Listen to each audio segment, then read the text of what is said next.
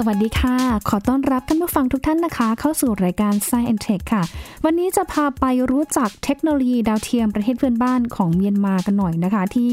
ก่อนหน้านี้เองก็ถือว่าเป็นอีกหนึ่งชาติที่มีการปล่อยดาวเทียมเพื่อการสื่อสารในพื้นที่ห่างไกลค่ะแต่ว่าหลังจากที่เกิดเหตุรัฐประหารเมื่อเดือนกุมภาพันธ์ที่ผ่านมาก็ได้ข่าวว่าเมียนมาเองก็ถูกยึดดาวเทียมนะคะเนื่องจากว่าทำผิดเงื่อนไขทางการเมืองเรื่องราวจะเป็นอย่างไรติดตามได้กับ Science Tech สักครู่เดียวค่ะ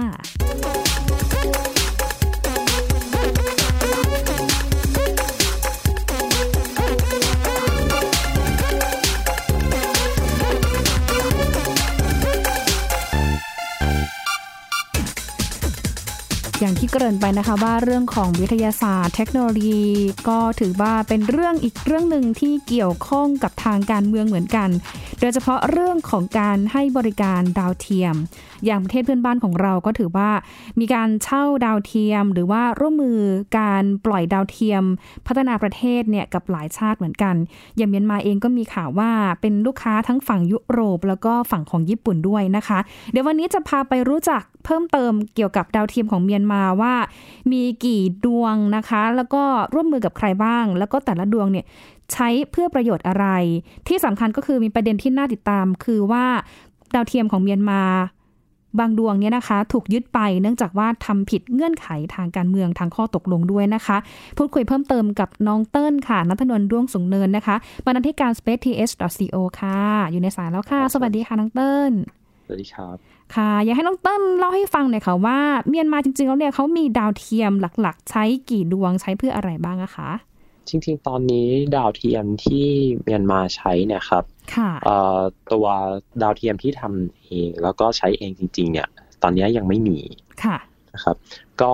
ตัวที่กำลังจะมีเนี่ยก็คือตัวที่มีปัญหาเนี่ยก็คือตัวดาวเทียมที่เรียกได้ว่าเป็นดาวเทียมดวงแรกของพม่าเลยครับแล้วก็ดันมาเกิดเหตุการณ์ที่เดี๋ยวเราน่าจะได้คุยกันก็คือเหตุการณ์ที่ดาวเทียมของเขาเนี่ยโดนทางญี่ปุ่นยึดไปยึดไปเนี่ยก็คือไม่ใช่ว่ายึดเอาไปเลยนะครับแต่ว่าก็เป็นการยึดที่ยังไม่ปล่อยให้นะครับเพราะว่าดาวเทียมตัวนี้เนี่ยเป็นดาวเทียมที่มันเป็นโครงการความร่วมมือระหว่างทางเมียนมาแล้วก็ทางประเทศญี่ปุ่นในการที่จะเป็นการถ่ายทอดตัวเทคโนโลยีอะครับเป็นการเหมือนกับว่าสอนทำดาวเทียมแล้วก็ไปร่วมมือกับทางนักศึกษาแล้วก็มหาวิทยาลัยหน่วยงานวิจัยของทางพม่าครับแล้วก็ถูกนำขึ้นไปบนสถานีอวกาศนานาชาติเพื่อรอการปล่อยนะฮะเป็นดาวเทียมในลักษณะตัวไมโครแซตนะคือเป็นดาวเทียมตัวเล็กๆครับขนาดไม่ได้ใหญ่มากทำขึ้นมาเพื่อทดสอบตัวเทคโนโลยีต่างๆแต่ว่าพอหลังจากเกิดเหตุรัฐประหารเนี่ยก็มีการไม่ปล่อยให้เรียกว่ายังไงดีเป็นการโพลเอาไว้ก่อนโพลการปล่อยเอาไว้ก่อนชะลอเอาไว้ก่อนอย่าเพิ่งให้ใช้ใช่ครับเพราะว่ามันเป็นการผิดข้อตกลงนิดนึงเพราะว่าการทำงานอวกาศเนี่ยมันจะมีคำว่าการทำงานอวกาศเพื่อสันติเพื่อการถ่ายทอดทางเทคโนโลยีแต่ว่าพอหลังจากเกิดเหตุรัฐประหารเนี่ยทางญี่ปุ่นเขาก็ไม่แน่ใจเหมือนกันนะฮะเพราะว่าถ้าเราไปดูข้อมูลกันเนี่ยประเทศญี่ปุ่นเนี่ยเป็นประเทศที่ให้ความช่วยเหลือกับเมียนมาเนี่ยในหลายมิติมากนะถ้าเราไปดูในเรื่องของการเงินการเทคโนโลยีต่างๆเนี่ยญี่ปุ่นช่วยเมียนมาเยอะมากก็พอเกิดรัฐประหารเนี่ยก็ทางญี่ปุ่นเขาก็กังวลในส่วนนี้ขึ้นมาอืมค่ะที่บอกว่าช่วยเทคโนโลยีของเมียนมาเนี่ยญี่ปุ่นช่วยอะไรได้บ้างคะอยากให้น้องเติ้ลอธิบายให้เห็นภาพชัดเจนหน่อยค่ะถ้าเราเราไปย่างกุ้งอะไรเงี้ยเราจะเห็นเทคโนโลยีหรือว่าการสื่อสารอะไรที่ญี่ปุ่นให้การช่วยเหลือเมียนมาบ้างค่ะก็ถ้าถ้าในมุมเรื่องอวกาศเนี่ยครับปกติแล้วเนี่ยไม่ใช่แค่ในเมียนมาครับแต่ว่าถ้าถ้าเป็นอย่างของประเทศไทยเราเนี่ยก็ทางทางญี่ปุ่นกับจิสดาของเราเนี่ยครับก็เขาก็มีความร่วมมือกันมานานแล้วครับไม่ว่าจะเป็นตัวโครงการอะไรต่างๆอย่างล่าสุดเนี่ยเขาก็มีการจัดตัวโครงการที่เป็นการประกวดนะฮะให้ให้เด็กไทยนะส่งตัวโค้ดโค้ดโปรแกรมมิ่งอะครับขึ้นไปรันบนตัวหุ่นยนต์ที่มันอยู่บนสถานีอวกาศนานาชาตินะครับเป็นโครงการ Kibo Robot Programming Challenge นะครับแล้วก็มีความร่วมมืออะไรต่างๆเนี่ยในในชาติที่เป็น Southeast Asia เนี่ยมาเยอะมากหนึ่งในนั้นก็คือตัวด้านของชาติเมียนมานะครับซึ่งญี่ปุ่นเนี่ยเขาจะมีหน่วยงานอวกาศนะชื่อว่า แจ็กซ่า เป็นเหมือนกับ นาซ่า ของของญี่ปุ่นนะครับแล้วก็หน่วยงานเนี้ยเขาจะเหมือนกับมีภารกิจในการไปให้ความช่วยเหลือประเทศกำลังพัฒนา นะครับแล้วก็อย่างตัวโครงการดาวเทียมของเมียนมาเนี่ยก็เรียกว่าไงดีเป็นหนึ่งในโครงการที่ทางเมียนมาเขาเขาต้องการที่จะเข้ามาให้ความช่วยเหลือนะครับพอให้ความช่วยเหลือแล้วก็เป็นการถ่ายทอดเทคโนโลยีไปในตัวนะครับคืออย่างนี้ฮะพี่หญิงโลกโลกเนี่ยมันจะมีเทรนที่เรียกว่าเป็นการ democratizing space หรือว่าการทำให้อวกาศเนี่ยมันถูกเข้าถึงได้ได้โดย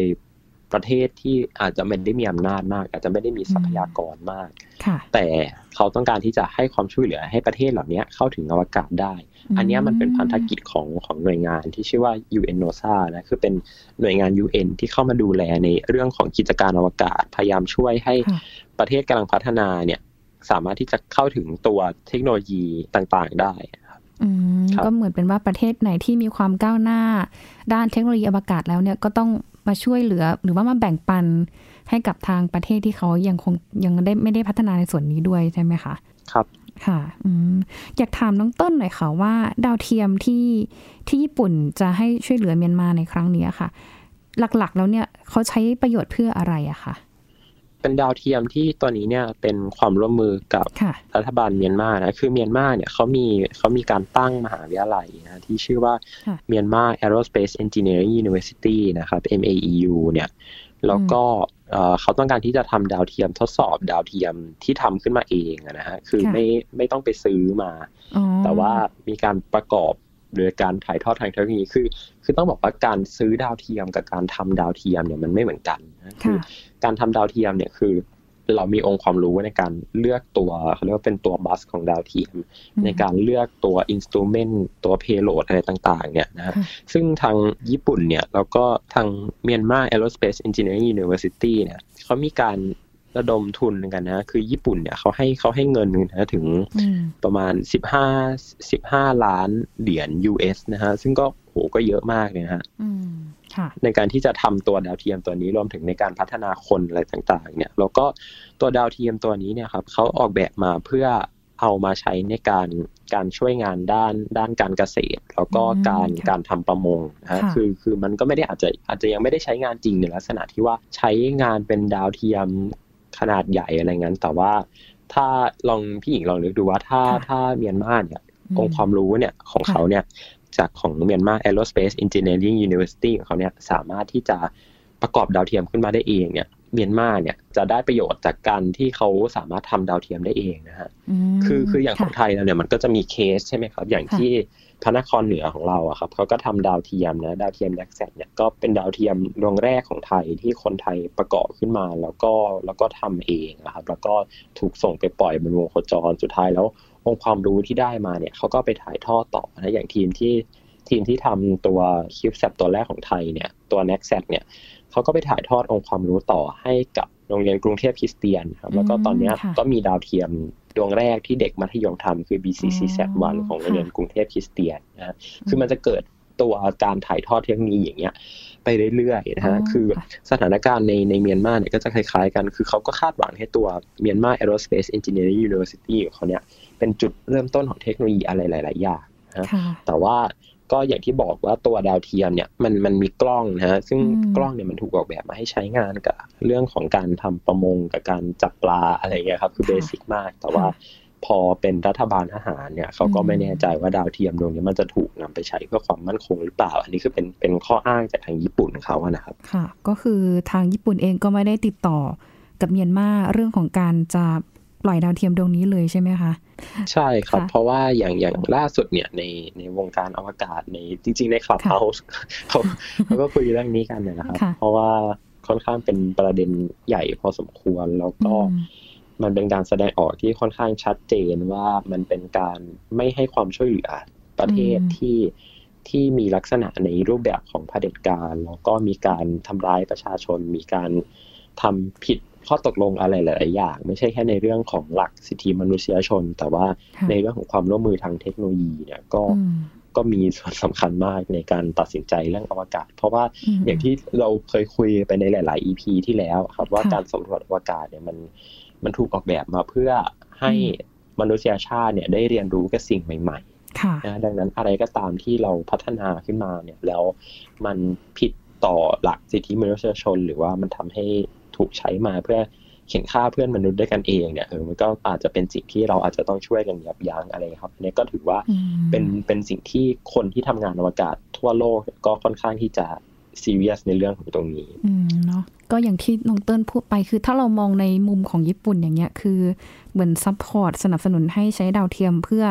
การประมงการเกษตรสิ่งแวดล้อมอะไรเงี้ยแต่ว่ามันก็ยังมีตัวมินเมย์ก็คือมันมีกล้องแหละติดมากับดาวเทียม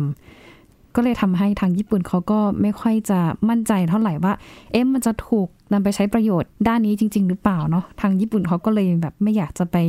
ยุ่งเกี่ยวอะไรกับทางกองทัพเมียนมาโครงการนี้ก็คือชะลอไปก่อนโดยที่ไม่มีกำหนดนะคะน้องเติ้ลว่าจะใช้เมื่อไหร่เพราะว่าจากเดิมที่ที่มีข่าวเหมือนกันว่าก่อนหน้านี้ก็วางแผนว่าจะแบบทดลองไปดาวเทียมในปีนี้แต่ปรากฏว่าพอเจอเหตุการณ์รัฐประหารเนี่ยคือทุกอย่างแบบหยุดชะงักหมดเลยทั้งในเรื่องของความช่วยเหลือหรือว่าการพัฒนาเทคโนโลยีอย่างอย่างก่อนหน้านี้ก็มี ห้าจี อย่างเงี้ยก็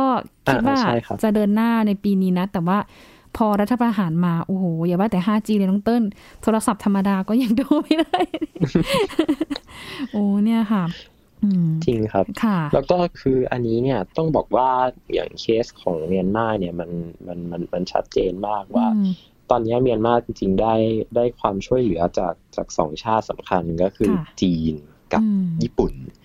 เราจะเริ่มเราจะเริ่มเห็นเห็นนัยยะสำคัญแหละครับว่า acting หรือว่าการเข้ามาพูดถึงหรือว่าให้ให้ให้ความช่วยเหลือกับเมียนมาเนี่ยมันมันมันมีมุมมองแบบไหนบ้างซึ่งเอาจริงๆต้นรู้สึกแปลกใจมากว่าว่าสำนักข่าวซินหัวของจีนเนี่ยครับเขามีการรายงานข่าวที่เป็นข่าวด้านเทคโนโลยีอะไรต่างๆของของเมียนมาเยอะมากนะอย่างเช่นตอนที่เมียนมาเขามีการปล่อยดาวเทียมเอ่อเมียนมาแซทสองเนี่ยซึ่งเป็นดาวเทียมของพม่าก็จริงแต่ว่าไม่ได้ไม่ได้พัฒนาขึ้นมาเองนะฮะเป็นการซื้อดาวเทียมมาเนี่ยเขาก็เขาก็มีการรายงานรายงานข่าวที่จริงจังแล้วก็ให้ความสำคัญมากนะฮะก็ต้นก็กำลังรอดูอยู่เหมือนกันว่าหลังจากท่าทีของญี่ปุ่นเนี่ยจะมีชาติอื่นที่พยายามที่จะเข้ามาช่วยเหลือในมุมด้านเทคโนโลยีกับพม่าตอนนี้หรือเปล่าอันนี้เป็นมุมมองที่ที่น่าสนใจและก็น่าติดตามเหมือนกันอืมค่ะแต่ว่าก่อนหน้านี้ก็เห็นว่าเมียนมาเองก็เหมือนเป็นลูกค้าของยุโรปใช่ไหมคะก็คือใช้ประโยชน์จากดาวเทียมของยุโรปใน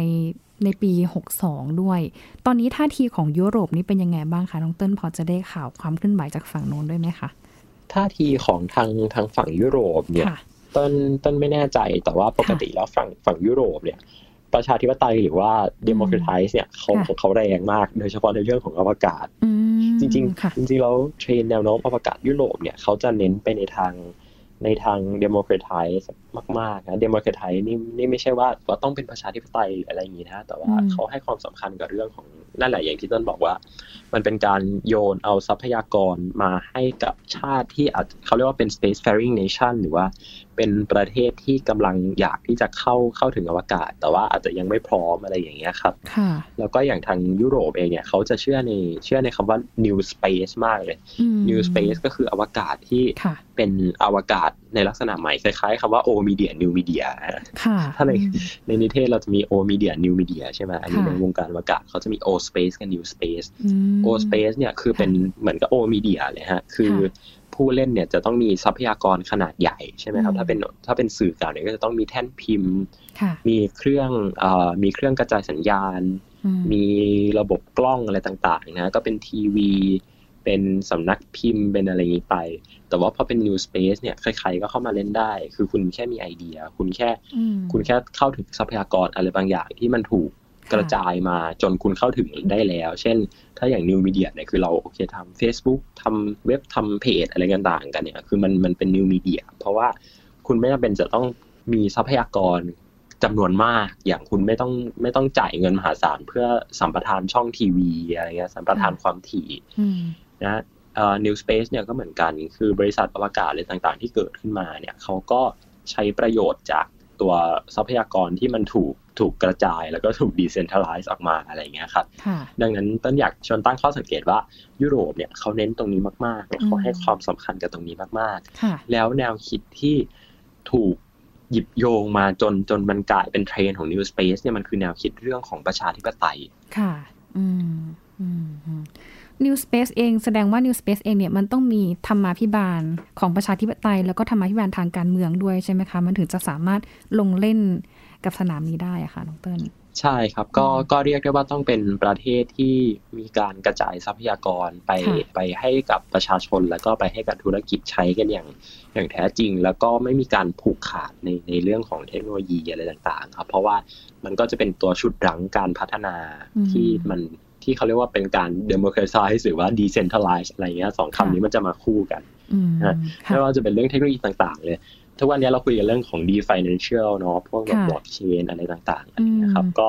เรียกได้ว่ามันเป็นเทคโนโลยีที่อาศัยธรรมาภิบาลสูงมากๆอันนี้ทุกคนก็น่าจะรู้กันดีใครที่ใครที่เล่นเล่นตัว Blockchain กันเนี่ยอืมค่ะอืมค่ะทีนี้เมื่อวานนี้พี่หญิงก็มีโอกาสคุยเนาะกับทาง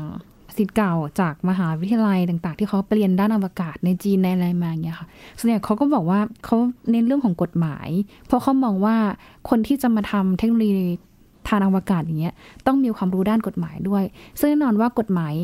อวกาศเองเนี่ยมันมีความครอบคลุมมีความเชื่อมโยงกับกฎหมายนานาชาติหลายๆอย่างด้วยกันซึ่งมันก็เป็นอีกจุดนึงที่ทำให้เห็นว่าเทคโนโลยีอวกาศหรือว่าดาวเทียมอะไรต่างๆเนี่ยค่ะมันล้วนมีความเกี่ยวข้องเอื้อกันในเรื่องของ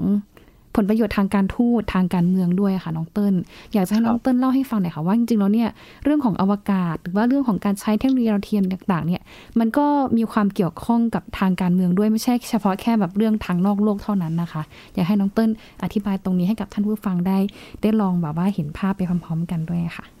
อันนี้ครับมันมันมันค่อนค่อนข้างชัดเจนอยู่แล้วเพราะว่าตัวอวกาศเองเนี่ยมันเกิดขึ้นมาได้เพราะการเมืองใช่ไหมครับเกิดมาจากการแข่งขันระหว่างสหรัฐอเมริกากับสหภาพโซเวียตในช่วงหลังสงครามโลกครั้งที่สองนะครับแล้วก็อันนั้นก็คือเป็นจุดเริ่มต้นในในในประเด็นว่าทำไมอวกาศมันถึงเริ่มต้นมาจากการเมืองแต่ในปัจจุบันเนี่ยถามว่าโอเคเราอาจจะมียุคของการ democratize อวกาศไปแล้วเราอาจจะมีในเรื่องของการการ decentralize ทำให้อวกาศมันเข้าถึงทุกคนได้แต่ว่าทำไมอ่ะหลายคนอาจจะสงสัยว่าทำไมภาพของอวกาศมันก็ยังผูกติดกับการเมืองระหว่างประเทศแล้วก็การการทหารอยู่ดีนะเพราะว่า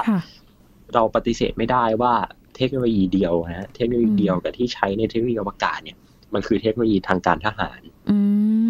ขีปนาวุธใช่ไหมครับจรวดจรวดกับขีปนาวุธเนี่ยคือใช้เทคโนโลยีเดียวกัน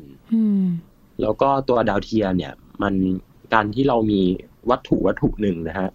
ขึ้นไปลอยอยู่เหนือประเทศอื่นได้และสามารถที่จะใช้กล้องความละเอียดสูงส่องลงมาและเห็นทุกอย่างได้เนี่ยอันนี้มันมีนัยยะด้านความมั่นคงเข้ามาเกี่ยวข้องครับแล้วก็อีกนัยยะหนึ่งก็คือเรื่องของทรัพยากรถ้าเกิดว่าสหรัฐอเมริกาขึ้นไปสำรวจบนดวงจันทร์แล้วไปปักธงบนดวงจันทร์เนี่ยดวงจันทร์เป็นของใครเป็นของสหรัฐอเมริกาหรือเปล่าหรือว่าเป็นยังเป็นของมนุษยชาติอยู่แล้วถ้าเกิดต้นมีกองทัพเป็นของตัวเองเนี่ยแล้วต้นไปยึด อ, อาจจะเป็นดาวเคราะห์น้อยหรือว่าอุกกาบาตสักดวงนึงเนี่ยแล้วสามารถประกาศว่ามันเป็นดินแดนใหม่ของประเทศของต้นเนี่ยต้นสามารถทำได้ไหม อ, อันเนี้ยมันมันก็เลยเป็นสิ่งที่มันเป็นสิ่งที่ใหม่มากๆแล้วก็เราก็เลยต้องต้องมาพูดคุยกันนะครับอย่างอย่างอย่างเช่นเรื่องของเราเคยคุยกันเรื่องของ Artemis Accord เนาะที่เป็นที่เป็นอนุสัญญาว่าด้วยเรื่องการใช้ใช้ประโยชน์ทรัพยากรบนดวงจันทร์อะไรเงี้ยครับเขาก็อธิบายไว้โดยภาพใหญ่ๆนะว่าการใช้ประโยชน์จากทรัพยากรบนดวงจันทร์เนี่ยจะต้องใช้เพื่อสันติอะไรเงี้ยก็แล้วแต่จะไปตีความอีกว่าเพื่อสันติเนี่ยคือยังไงเพื่อสันติไปยึดครองกันก็นับว่าเป็นเพื่อสันติไหมอะไรเงี้ยครับอันนี้เป็นมิติที่ต้นอยากจะบอกว่าอวกาศเนี่ยแม้ว่าเวลาจะผ่านไปเนี่ยสุดท้ายแล้วมันมันก็จะยึดโยงกับการเมืองอยู่ดีไม่ว่าเราจะไปพยายามที่จะ democratize หรือว่าไป decentralize มันมากแค่ไหนค่ะแต่หลักๆอยากให้น้องเติ้ลบอกหน่อยค่ะว่าจริงๆแล้วประโยชน์ดาวเทียมเนี่ยก็คือต้องเอื้อให้กับประชาชนส่วนใหญ่ใช่ไหมคะที่ต้องใช้ประโยชน์อย่างทั่วถึงกันสำหรับแนวคิดเรื่อง new space แล้วก็สำหรับประเทศที่เป็นประชาธิปไตยค่ะต้องบอกอย่างนี้ดีกว่าสำหรับประเทศที่ที่เชื่อมั่นแล้วก็แล้วก็มีมีแนวคิดในเรื่องของประชาธิปไตยเนี่ยเขาจะให้ความสำคัญกับเรื่องนี้อืมก็คือกระจายประโยชน์ให้ประชาชนอย่างทั่วถึงแล้วก็ใช้ประโยชน์ได้หลากหลายครอบคลุมมากที่สุดแต่ถ้าเป็นประเทศที่อาจจะไม่ได้มีแนวทางในทางนี้ก็คือจะใช้เพื่อกลุ่มใดกลุ่มหนึ่ง หรือว่าเพื่อผลประโยชน์อย่างใดอย่างหนึ่งใช่ไหมคะใช่ครับชัดเจนมากค่ะให้น้องต้นยกตัวอย่างหน่อยค่ะว่าประเทศไหนที่เขาแบบว่าเปิดให้ประชาชนใช้ประโยชน์จากดาวเทียมได้เต็มที่เลยแล้วแบบว่าหลังจากที่เปิดแล้วเนี่ยประชาชนเขาได้ประโยชน์หรือว่าได้เห็นความสำคัญของดาวเทียมยังไงบ้างอะคะจริงๆจริงๆถ้าถ้าพูดกันอย่างนี้ต้นอาจจะต้องย้อนย้อนกลับไปในฝั่งของยุโรปหรือว่าญี่ปุ่นนะฮะคือคือญี่ปุ่นเนี่ยล่าสุดเนี่ยเขาเพิ่งมีโครงการนะฮะเป็นโครงการที่ชื่อว่า S Booster ที่ให้เอกชนนะครับไปเข้าถึงตัวดาวเทียมดาวเทียมเขาเรียกว่าเป็นดาวเทียมระบุตำแหน่งระบุตำแหน่งของญี่ปุ่นนะฮะคือคือคือเป็นกลุ่มดาวเทียมใหม่ของญี่ปุ่นนะฮะแล้วก็มีดาวเทียมข้อมูลต่างๆอะไรมากมายเลยเนี่ยที่ประชาชนแล้วก็เอกชนสามารถเอาประโยชน์มาใช้แล้วก็ develop มาเป็นธุรกิจได้ทางฝั่งยุโรปเนี่ยฮะไม่ว่าจะเป็นลักเซมเบิร์กหรืออะไรเงี้ยเขาก็เขาก็มีนโยบายคล้ายๆกับอย่างนี้เหมือนกันแต่ว่าต้นอยากจะชี้ให้ดูว่ากว่าที่มันจะมาจนถึงจุดนี้ได้เนี่ยมันผ่านอะไรมาเยอะมากนะคือมันมันต้องย้อนกลับไปตั้งแต่จุดกำเนิดของ NASA กลายเป็นว่าประเทศที่ทำในเรื่องของการเอาทรัพยากรดาวเทียมเนี่ยมาใช้แล้วก็เกิดประโยชน์ให้กับคนในประเทศเขาหรือแม้กระทั่งเกิดประโยชน์ทั่วโลกเนี่ยแล้วทำได้ชัดเจนที่สุดเลยเนี่ยมันคือประเทศที่เราอาจจะไม่เชื่ออย่างสหรัฐอเมริกาสหรัฐอเมริกาเนี่ยเขาคือในอีกมิติหนึ่งเนี่ยเขาก็มีเทคโนโลยีทางการทหารทางการดาวเทียมที่มันที่มันเป็นความลับมากๆอะไรอย่างเงี้ยครับทุกวันนี้ก็ยังมีการปล่อยดาวเทียมลับที่เราก็ไม่รู้ว่าเขาปล่อยไปไหนปล่อยไปเพื่ออะไรอยู่แต่รู้อีกทีนึงก็อาจจะมียานอวกาศอะไรบางอย่างกลับมาลงจอดบนโลกแล้วอะไรอย่างเงี้ยครับเราถึงรู้ว่าโอ้นี่เขาปล่อยเป็นยานอวกาศที่แบบเป็นสอดแนมนะอะไรอย่างเงี้ยครับแต่ว่าถ้าในมุมของการสำรวจอวกาศเชิงพลเรือนเนี่ยเขาตั้ง NASA ขึ้นมา NASA เนี่ยตั้งขึ้นมาเพื่ออเมริกาเขาต้องการที่จะตัดภาพของอวกาศเนี่ยจากเดิมที่มันเป็นเรื่องของการทหารเนี่ยมาเป็นเรื่องของภาคประชาชนค่ะมันก็เลยเกิดเป็น NASA ขึ้นมาดังนั้นภารกิจ NASA อะไรต่างๆเนี่ยมันเกิดขึ้นมาบนฐานคิดที่ว่าเราจะสำรวจอวกาศยังไงให้ประชาชนได้รับประโยชน์มากที่สุดอะไรเงี้ยครับแล้วแนวคิดนั้นมันก็สืบต่อมาเรื่อยๆหลังจากโครงการอพอลโลที่สุดท้ายมันก็ทำให้เกิดเทคโนโลยีอะไรต่างๆมากมายมาจนถึงปัจจุบันที่ถ้าเราเคยดูหนังเรื่อง The Martian กันนะครับมันจะมีฉากที่NASA เนี่ยหรือว่า เจ พี แอล เนี่ยจะเอาดาวเทียมไปถ่ายภาพนักบินอวกาศที่ติดอยู่บนดาวอังคารหรือว่ามาร์ควัตนี่เนี่ยกลายเป็นว่าพอ NASA นะไม่อนุมัติเพราะว่าเขาบอกว่ามันไม่เกิดประโยชน์กับ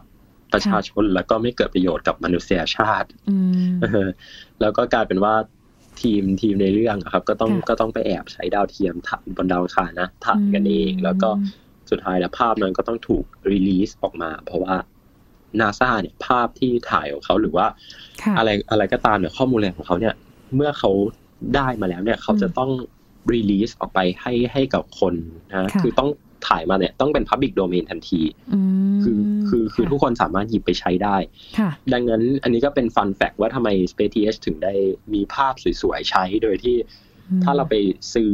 ภาพแบบว่าซื้อภาพเกตตี้ซื้อภาพอะไรเงี้ยครับโอ้มีราคาแพงแน่นอนแต่ว่าเรามีภาพสวยๆให้ใช้ฟรีๆเพราะว่ามันมาจากแนวคิดว่า NASA เนี่ยคือทำอะไรออกมาเนี่ยก็ต้องแจกฟรีต้องทำให้เกิดประโยชน์กับคนทั้งโลกอะไรเงี้ยครับนี่คือเคสของ NASA แล้วก็อย่างทางของสหรัฐเองเนี่ยเขาก็มีกรณีในในเรื่องของดาวเทียม จี พี เอส นะครับที่เมื่อก่อนเนี่ย จี พี เอส มันเป็นดาวเทียมที่ออกแบบมาเพื่อใช้กันในกองทัพใช่ไหมครับแต่ว่าพอเวลาผ่านไปเนี่ยดาวเทียม จี พี เอส เนี่ยก็ถูกยกให้เป็นของเรียกว่าเป็นของทุกคนคือทุกคนสามารถที่จะใช้ประโยชน์จากดาวเทียม จี พี เอส ในการระบุตำแหน่งอะไรต่างๆได้อะไรอย่างเงี้ยครับแล้วก็มันก็เลยเป็นแนวคิดเรื่องของตัวดาวเทียมระบุพิกัดกันมาจนถึงทุกวันนี้ซึ่งทุกวันนี้ก็ไม่ได้มีแค่ จี พี เอส แล้วครับแต่ก็มีอย่างอื่นนะอย่างเช่นญี่ปุ่นเนี่ยของที่ที่เล่าไปเมื่อกี้เนี่ยก็ชื่อว่าโคซ่าถ้าเป็นของอ่าใช้เป็นความร่วมมือกันทั่วทั้งโลกก็จะเป็นเรื่องของ จี เอ็น เอส เอส อะไรอย่างเงี้ยครับก็เป็นเป็นระบบที่ดาวเทียมเนี่ยมันเริ่มต้นมาจากการทหารก็จริงแต่ว่าทุกวันนี้มันมันมันไปไกลกว่านั้นมากแล้วก็ถ้าถามว่ามันจะมีประเทศใดกับประเทศหนึ่งที่เป็นตัวอย่างของการนำอวกาศมาใช้งานเพื่อสันติเนี่ยและชัดเจนมากที่สุดในหน้าประวัติศาสตร์เนี่ยต้นก็ยังรู้สึกว่ายังคงเป็นสหรัฐอเมริกาอยู่ชัดเจนเห็นภาพเลยเพื่อน้องต้นเห็นที่มาของ NASA แล้วก็การหยิบเอาซอร์สของ NASA เนี่ยมาใช้ประโยชน์กับกลุ่มคนทั่วไปเนี่ยเราเห็นชัดเจนเลยว่าเนี่ยนะเรื่องของอวกาศคือต้อง เป็นการแบ่งปันต้องมีความธรรมาภิบาลแล้วก็ต้องมีการกระจายประโยชน์ให้กับพลเรือนให้ได้มากที่สุดนะคะมันถึงจะเกิดประโยชน์เนาะแล้วก็สามารถที่จะได้ประโยชน์หลายๆอย่างไปพร้อมๆกันด้วยนะคะอันนี้ก็ต้องขอบคุณน้องเติ้ลมากๆเลยนะคะที่วันนี้มาพูดคุยเรื่องของดาวเทียมเนี่ยแหละโดยเฉพาะเรื่องของประเทศเพื่อนบ้านแล้วก็เงื่อนไขรวมถึงเรื่องราวของเทคโนโลยีอวกาศเกี่ยวข้องกับการเมืองอย่างไรนะคะเห็นชัดเจนมากขึ้นกับหลายๆมุมด้วยนะคะวันนี้ก็ต้องขอบคุณน้องเติ้ลมากๆนะคะส่วน Science Tech วันนี้หมดเวลาแล้วค่ะต้องลาท่านผู้ฟังทุกท่านไปก่อนนะคะสวัสดีค่ะ